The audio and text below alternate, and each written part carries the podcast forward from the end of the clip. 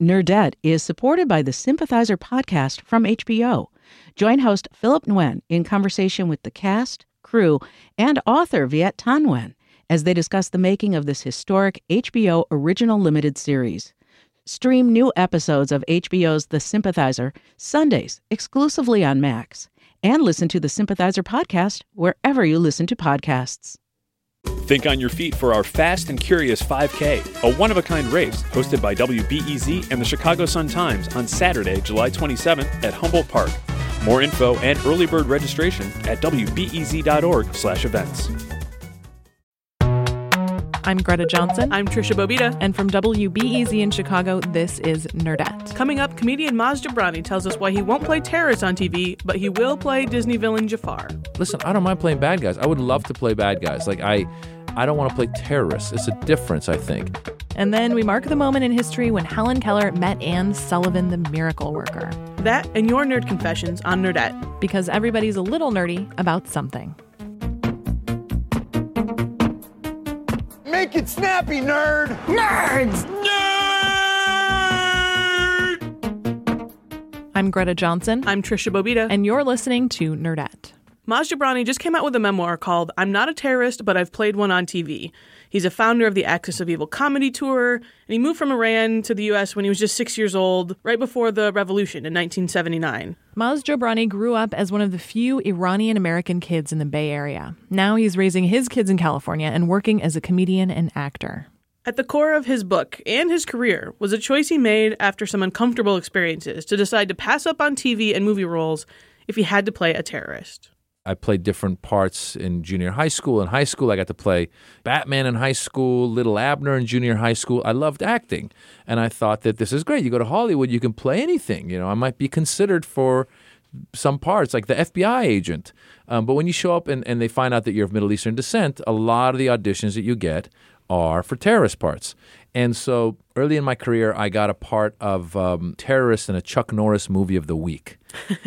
and already I was like, I don't know if I should do this. And then I thought, you know what? This is going to move my career forward. It will also maybe help me make some money that I could put towards quitting my day job. So I said, this is okay, I'll do it. So when I went to do it, I was playing an Afghan terrorist who's in Chicago. This is pre 9 11. He comes to Chicago to blow up a building. I went to do the wardrobe fitting, and they go, here's your shirt, here's your pants, here's your turban. And I said, "Oh, Afghans in America don't wear turbans." I yeah. said, "Indian Sikhs wear turbans. We should get this right." And they were like, "Dude, this is a Chuck Norris movie, so just put on the turban." And so a little bit of argument back and forth. Ended up wearing it. Felt like an idiot. And then I went back home to LA, and I was like, I don't want to do this anymore. I, I, you know, I'm just going to say no to these parts. And then the TV show 24 called, and they said, "We have a terrorist part." And I said, "No, thank you." And then they go, "But he changes his mind halfway through the mission." I was like, ooh, the ambivalent oh. terrorist. That sounds interesting. so I did that as well. And then after that, I realized, you know what? I really don't want to do this. And this was at a part actually of my career where I was doing stand up, but it hadn't really taken off yet. So when I decided to make this decision of, of not taking these parts, it could have been detrimental to me in terms of just financially. Sure. But I felt good making that decision and it was nice. And look, I ended up playing Indian cab drivers. I've played hot dog store owning uh, uh, Middle Easterners who yell. I, I, I, played all kinds of different parts. Is that what it says on the call sheet? Guy who yells. Yeah, a guy who yells. It, you have it, yelling listed as a skill set on yelling, your resume. Right? Yelling is funny sometimes. it really is. Um, you know, so I've played all these different parts, and somebody might go, "Well, that's stereotypical. That's stereotypical." I go, "Look, I don't mind playing." The, the hot dog guy. I don't mind playing the cab driver uh, because when I go to you know New York or Chicago or L.A. wherever I am, I see these guys. There's Middle Easterners who own stores that, that I've been to. As a matter of fact, I remember one time. This is, this is totally random, but I remember one time I was in um, Philadelphia after a show, and I went to this pizza place right across the street from the club. They had four cheese pizza, which has four cheeses, and the guy behind the counter was a Middle Eastern guy. And I go, yeah, let me have four cheese pizzas. So he starts pulling out four slices of cheese. and I was like, no, I want the four. He's like, you want four cheese or four cheese? I'm like, I said four cheese. He goes, you said four cheese. I'm like, yeah, I meant the four cheese. It was just back and forth. And I'm watching. I'm like, ooh, I could play this guy.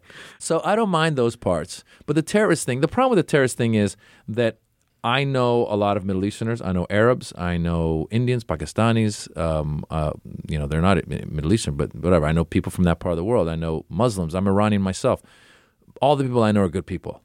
But when you watch the news, you would think that everyone from that part of the world is ISIS. Right. And I used to think that I was making it up until this past Christmas.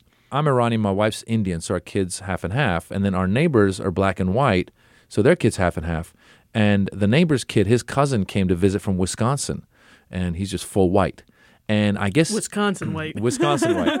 and I guess he um, he must not be surrounded with as much diversity because little six year old kid, really nice kid. I took them all to the movies, and before we went in to see the film, I took them to the bathroom, washed their hands. So we're washing our hands, and this Indian Sikh walks in wearing a turban, washes his hands, walks out. My kids, nobody notices anything. The Wisconsin kid, his jaw drops, and he turns to me. He goes, ah, that dude was ISIS. And I go, what? He goes, that dude was ISIS. And I go, no. I go, no, no, no. I go, he was in, he's an Indian Sikh. I go, my son, who you've been playing with all weekend, he's half Indian. And then my son got confused, and he's like, yeah, I was born in India. I go, you weren't born in India. You're half. Your mother's Indian. You know, the poor, the poor kid from Wisconsin was like, your your mother's ISIS. I'm like, oh, no. It got very confusing. But my point is that I realized that this kid, whether it was because he's seen it on the news or whatever, he assumes that that's the case. And so you realize, oh, wow, playing these parts really does add to that stereotype. Um, so I've said no, and I'm happy. I've been able to, you know, do other parts that I enjoy doing. You are soon playing Jafar from Aladdin in the Disney movie The Descendants that comes out this summer. So that might be an example of what you're talking about. It's an overbroad, probably fun character to play that maybe hopefully toes the line between stereotypes and a Yeah. fun character. Yeah, I don't listen. Uh, people got upset with Aladdin, and I can see, you know, I could see why. You know, there were certain things in there that definitely depicted the Arabs and the people of that part of the world as being these uh, savages, right? This part of Jafar is in a movie called Descendants, and Descendants is about the kids of four of the Disney villains. So it's Maleficent, and it's Jafar, and it's uh, Cruella, and it's I think it's the evil godmother or whatever the you know f- the, from Cinderella. Um, Oh, sure. Yeah, yeah. So anyway, so when I saw this, I looked at it, and first of all, the movie's about the kids. Secondly, like it was a fun, silly, almost cartoon-like part to do. It's a supporting role as well. It's not like the biggest part of it. And again, I don't mind. Listen, I don't mind playing bad guys. I would love to play bad guys. Like I, it doesn't matter if they're Middle Eastern or Arab or whatever, but I always say like I don't want to play terrorists. It's a difference, I think.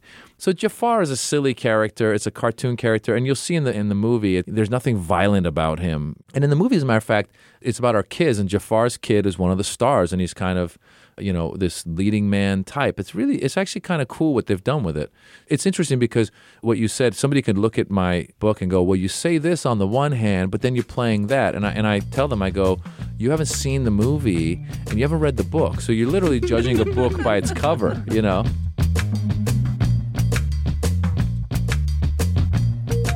Still to come, how Maz Jobrani makes sure his comedy doesn't get lost in translation when he does stand up around the world. And we get to know great lady nerds of history, Anne Sullivan and Helen Keller. This is Nerdette.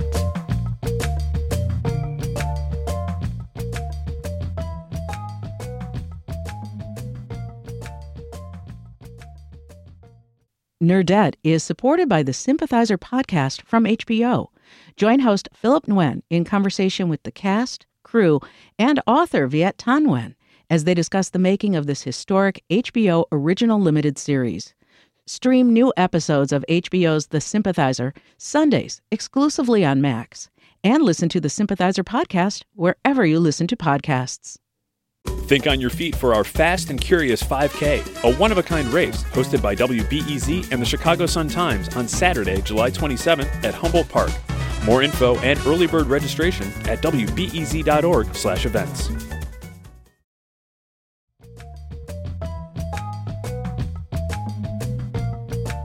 You're listening to Nerdette. I'm Tricia Bobeda. And I'm Greta Johnson. We're talking with comedian Maz Jobrani about what he's learned from telling jokes all over the world. First of all, I think the internet has really made the world a smaller place. Secondly, I always talk about how the rest of the world knows a lot more about us than we know about the rest of the world. For example, during um, the elections uh, with uh, Obama and McCain the first time, the rest of the world knew who the vice presidential candidate was. Sarah Palin got so much coverage. Meanwhile, I'm living in California. I don't even know who the governor of Nevada is. you know, I don't know who's next door, you know. So much less, you know, you ask an American, you know, who's the leader of throughout any country, and a lot of Americans don't know. We don't know because it's just it's just not in the news that much, right? So I think the internet has really helped. So you can go to these places and make certain references. That said, you also got to kind of watch something that, that really does well in the U.S. might not in the Middle East or in other parts of the world. And this happened to me where recently I was in Saudi Arabia and I used to do this sometimes do this joke about it refers to Bin Laden, and I talk about in my stand up. I talk about how you know when you have kids at, at home, like I have two young kids. I say when you have kids at home, your time is no longer your own. And I go when you have young kids at home, you have to take care of your to do list while they're sleeping and I say, You're like a Navy SEAL. You got to be ready to go anytime, any place. so I said, I said, you know, the other day the kids were sleeping. I go to my wife, I go, Let's make some love. And she goes, I'm not in the mood. And I go, I'm not in the mood either, but the enemy's sleeping. Let's go. And then I go, Let's go, let's go. You know, I gotta I gotta kill bin Laden. Let's do this. And then jokingly, I turn to the audience and I say, "That's what we call making love at our house, killing Bin Laden." You know, that's the that's the joke. It's funnier on stage, so people hearing this right now, going like, "What?" You guys see it on stage. It's actually, it works. Um, but the problem became the Bin Laden family. I was doing shows in Saudi Arabia, and the Bin Laden family is actually a respected family out there. Not not Osama, but the family. So as I was doing it, I'm getting closer, and I'm going, "Oh my God, are these guys gonna like what? What? How, can I get away with this?" And I got to that part, and I remember kind of like going through it and feeling judged. Now, I don't know if they were judging me or if it was just me, but you realize, oh, wow, this joke that in 90% of the Western world, 99% of the Western world, people love. I was like, wow, it might not do that well here. And it does well in other countries in the, in the Middle East. Sure. But Saudi Arabia was kind of sensitive. So you run into that sometimes, you know. I grew up in Alaska, so I'm pretty sensitive about Sarah Palin. I could tell. I could tell when I mentioned her name, you started crying just a little bit. Just quiet tears, quiet tears. Well, and because you're doing stand up, you're going to get that audience reaction immediately. You get the emails too from the people who are upset, but you're going to feel it immediately in the room. And that must be a different level of. Because you could derail a whole show with something that falls just flat or the wrong way with a different audience if it's irony lost in translation or the joke just doesn't fall because of some other reason. Absolutely, and the, and the fact is, you don't rehearse your set before you go on. Because I, I, you know, as a stand-up comedian, I'm touring all around. I'm doing hour-long shows, maybe five, six times a week. So when I go into another city, I don't sit there and go, "Oh, what are the bits?" I mean, I sometimes I go, "Oh, wait a minute, that bit I could kind of tweak." But sometimes you end up in a bit and what, you're already in it, and you go, "Oh no, I'm not sure if this is going to go over well." I did another show in Toronto uh, for a conference. It was um, they'd you know usually it's my shows, and, and if it's my live shows, people come to see it. I don't care. Like people basically have come to see me. This is what you're going to get. But these guys had hired me for. Um, and it was a Muslim event, and there was like ten thousand Muslims. It was it was Egyptians who were running it, and very nice audience. But I get to this joke where, again, the joke here is I talk about trying to put my daughter to sleep when she was a baby, and how I would sing to her, and she wouldn't fall asleep. And then she was learning to talk, and this is true. When she was learning to talk, she knew like five or six names, and every night she would have to check in with me to see if they're sleeping before she would sleep. so every night, you know, she'd be, "Mommy," I'd be like sleeping. You know, Dara, her brother, sleeping. Donovan, the neighbor's kid, sleeping. Kevin, the neighbor, sleeping. Everyone just go, go, go. Finally, I'd be like, you know, everyone's sleeping but you, you know. and in the joke, I jokingly say like, "Lord Jesus Christ, make her sleep," and then I go, "I'm not even Christian. Make her sleep, Jesus." And then I go, "The first God that puts her to sleep, I'll convert." and and then I turn around and I go, you know, come on, Jesus, let's go, Moses. Where are you, Muhammad? You know, get involved, Buddha. Come back, Zoroaster. You know, give it a try, Baha'i. Zeus. So, Zeus. Zeus. That's a good tag. I'm going to add that to it. Zeus. That's nice. Um, so so in doing that, it usually people are into it. But when I was doing it at this conference with, it, there was a Muslim conference. As I got to it, I realized, you know, converting in Islam is a no-no. So as I got closer to it, I was like, "Am I going to do this? Am I going to say that I'll convert?" And I don't know if these people thought I was Muslim or not. I was born in a Muslim country. I, you know, I come from a Muslim background, but I'm not really religious. So I got to it, and and I had to kind of after I'd already set up a lot of the joke, I actually aborted the joke. Like I was like, uh, you know what? I don't need that section. I'll just leave it. You know, I, I think I might even said, Lord Jesus Christ, make her sleep. And I think, again, might have been my head, but but I also I think that the audience was like, did he just say Lord Jesus Christ? You know, like is, I thought Lord was, Wait, uh, you know, isn't it Muhammad? What's going, you know, like you know. Oh, yeah. So uh, you do run into those situations. Kind of interesting.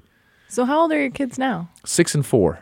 It's an amazing age, and it's amazing how fast they grow. I say to people like, when you have kids, it's like, I think it's the closest. Having kids, I think, is the closest to being in the military because when I see like people that are in the military and they talk to each other, like they have war stories, you know, and I'm not comparing it at all to the to the seriousness of it, but I do compare it to how when you were with a parent, boom, we're in the know. We're just like, oh yeah, my kid too, duh, duh," and you're just, and then people that don't have kids kind of stare at you like, what are they talking about? Yeah. What are these words they're using? Yeah, exactly. And it's funny because when I do shows, if I'm when I do jokes about my kids and I look in the audience, I can see the parents, the parents that that are like falling out of their chairs, and then I see like the the people that don't have like the hipsters in their early twenties are looking at me like, "What's he talking about?"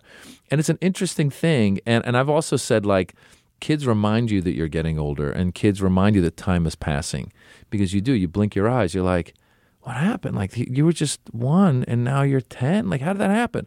And I have friends who are like in their 50s and still single. And I go, those people have no idea that they're getting older. you know, and they're like, yeah, I'm going to the club tonight. I'm going to be at the club with some 20 year old girls. And I'm like, good luck to you, buddy. You know, you're going to, it's, a, it's a crazy existence. We were talking with someone about the movie Boyhood, which over 12 years, filmed over 12 years, shows one character grow up. And we were talking with someone about it who said, You realized watching it that the story's as much about the parents as it is about the boy, but the boy grows up and everybody else just ages. There's Yeah. this growing up is so exciting and you so badly want to get to becoming an adult and all of this. And then from there on out, you're just aging. It's yeah, over. It's just, aging. downhill You're right. from there. you know, I once in a while just look like when I when I see different celebrities, I look at the ones that are that look pretty good still, and I'm like, oh, there's still hope. you know, I mean, I mean, and and and and my hope is like ah, nowadays there's so much like everyone does plastic surgery and all that. I'm like, I just hope that I, that my genes are good enough where I don't look at myself in the mirror at 60 and go, you know what? I think I'm going to get some stuff pulled. I hope I don't do that. I really don't. I I like the natural look, you know, and I think and and hopefully I I hope that if you eat right and you exercise, I always say you have a certain point where you can choose to either go the Sting route or the Marlon Brando route. Now, if you remember Brando at the end of his career, remember he did the the um, he did the Larry King interview, and he just I mean he was Marlon Brando, Streetcar Named Desire, and he showed up and he had just let himself go. He didn't care. He brought cookies. Remember that? he brought cookies for Larry King. Larry King's like, Marlon, what have you been doing all these days? Like, I've been baking cookies, Larry. I brought you some cookies. And Larry's like, you know, it was great. It was the funniest interview ever. So that was like, you see him, and then you see Sting, and he's just like, you know, yoga, fit as a fiddle, and I'm like, oh wow, like I think you got to go that route because maybe Louis the happy medium there. Yeah, I because feel like he Louis is in the basically, you know, in his most recent special, which we just watched actually, that we watched online, his whole bit is this is just it now. This is Right. whatever this is. It's just maintaining this. There's no hope of change in either direction. I'm just gonna. This is it. Yeah, yeah.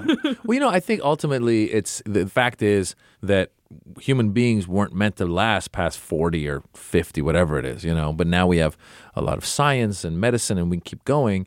And the problem becomes, I mean, it's just crazy. Like every year, something new. You know, you go, oh, I've got like, you know, I have acid reflux, and then now I need a pill for that. Oh, and then I got a pill for this, and then a pill, and you keep going, and eventually you're like, just to get up and walk is such a it it hurts you know? So really i i'm trying to like i got my back's been hurting me so i'm just mm. trying to kind of transition. Like i grew up my whole life playing soccer and now i'm like okay maybe i should retire and put that time into yoga. And i'll tell you when i've done yoga it's been great but a lot of times i don't put the time in. But it's just kind of i think you just got to change your frame of mind and go i am not that young buck. Because your mind thinks you are. And the worst thing that you can do is watch a professional event, professional sporting event, and go, "Ooh, I'm to go do that." and you go out, and the moment you hit that field, you're like, "Oh!" You're like, "What was that? I didn't know there was a muscle in that part of my leg." It would be great if like there were uh, some sort of rule that said, "Okay, you're 40 now." Okay, you know, like they ID'd you before they let you on the field. yeah, you know, you're 40. Oh, sorry. You actually have these are the activities you can do. There's yoga. uh, there's uh, Swimming. Swimming, uh, knitting. Knitting is a good one. you may want to try knitting. You're like, okay, that works. Oh, I'm already a grandma. It's Good so for you. Good for you. It's perfect. Thanks to Maz Jobrani for joining us. His new book is I'm Not a Terrorist, but I've Played One on TV Memoirs of a Middle Eastern Funny Man. You can follow him on Twitter at Maz Jobrani.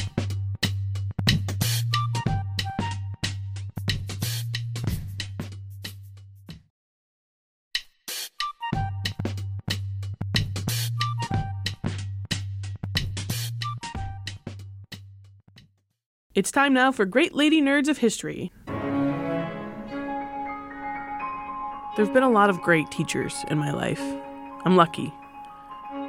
At school and at home, where I grew up in a family of teachers, it was always clear to me that being a nerd was cool because knowledge was important and curiosity was a virtue.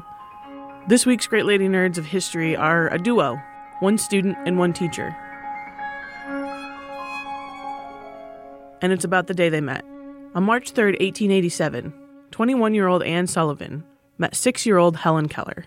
A lot of you probably know who Helen Keller is. Maybe you've seen The Miracle Worker, the play, you've read it, you've seen reference to her in pop culture. Her incredible story has permeated the consciousness of our culture so that, unlike a lot of the women we talk about in this segment, she isn't a footnote in history. She's often front and center.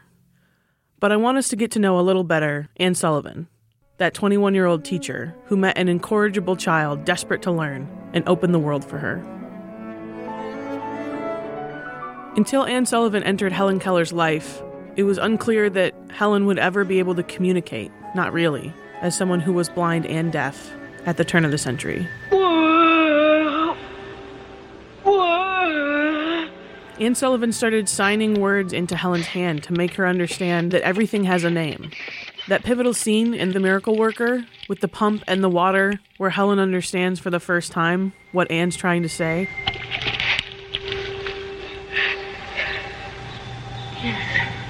If that doesn't give you goosebumps, then I don't know what to tell you. Because imagine being locked in your mind and having one person make it so you can communicate with everyone else. With Anne's help, Helen learned almost 600 words. Anne Sullivan went to college with Helen Keller at Radcliffe in 1900 and spelled the contents letter by letter from class lectures into Helen's hand. Helen Keller became the first person who was deaf and blind to graduate from college. The two of them spent their lives attacking the social taboos about people who were deaf or blind, creating educational opportunities for people like Helen, and inspiring teachers and students everywhere. Their relationship and the things they were able to achieve together as student and teacher remind students that learning is hard sometimes, and that's okay because it's worth it. And it reminds teachers that their patience is worth it, and everyone is desperate to learn no matter how incorrigible they may seem. Anne Sullivan knew that. And the teachers in my life know that. I think it's good for the rest of us to remember too.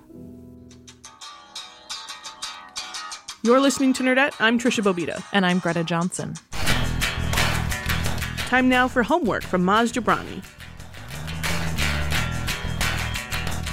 My homework is, and I know we're on a podcast, but I'm going to assign another podcast that I've been listening to a lot. Listen, and, and he doesn't need my help, but the Marc Maron podcast, hmm. WTF, I tell everybody about it because he interviews everybody. He interviewed me on one of the earlier ones, but if you get the subscription, you can hear that interview.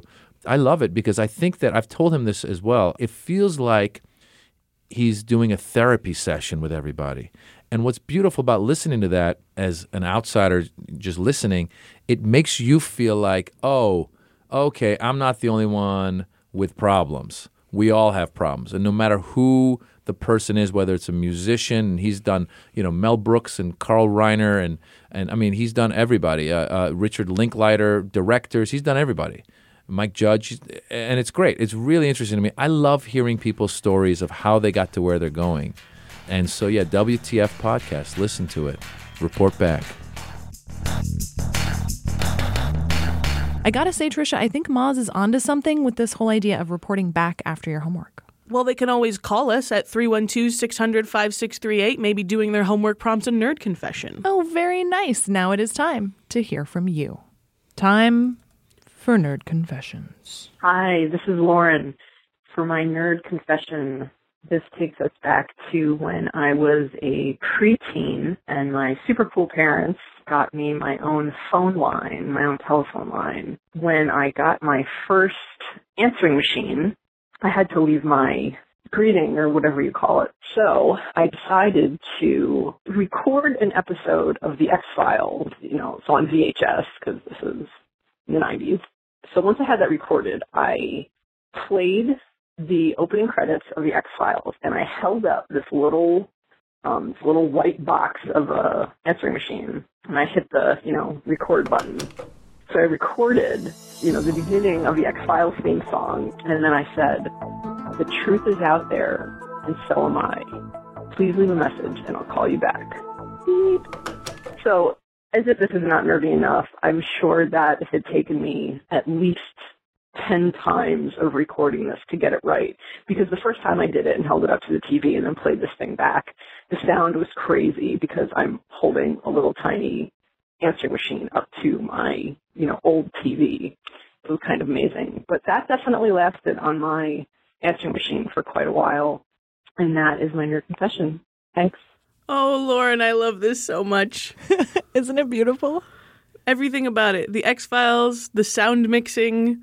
It's just so beautiful. I want to tell Lauren that I feel we're kindred spirits because when I was in middle school, I was supposed to read the announcements. I don't know why, because I was the goody two shoes kid. And my friend and I were supposed to read the announcements over the PA every day. And I decided that we needed to jazz them up. And so I brought in my keyboard and set it to the sound effect setting.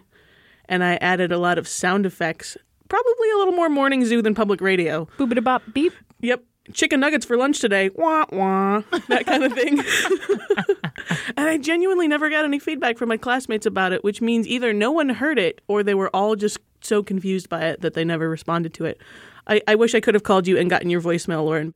Then we could have invited you to come and read the announcements with us at our middle school. The truth is out there, and so are we. Call us with your nerd confessions, 312 600 5638. You can also call and suggest a great lady nerd of history for us to profile, or just say hi. We love voicemails. That's 312 600 5638. Thanks to Maz Jobrani for joining us this week. Find us at nerdettepodcast.com. That's also where you can sign up for our email newsletter. Talk with us on Twitter at nerdettepodcast. Like us on Facebook. Follow us on Instagram at nerdettepodcast for mini book reviews. Little teeny tiny book reviews. This show is produced by us, Tricia Bobeda and Greta Johnson. With help from Joe Deso and Colleen Pellissier. Chicago Public Media creates award winning content about the issues that affect nerds like you.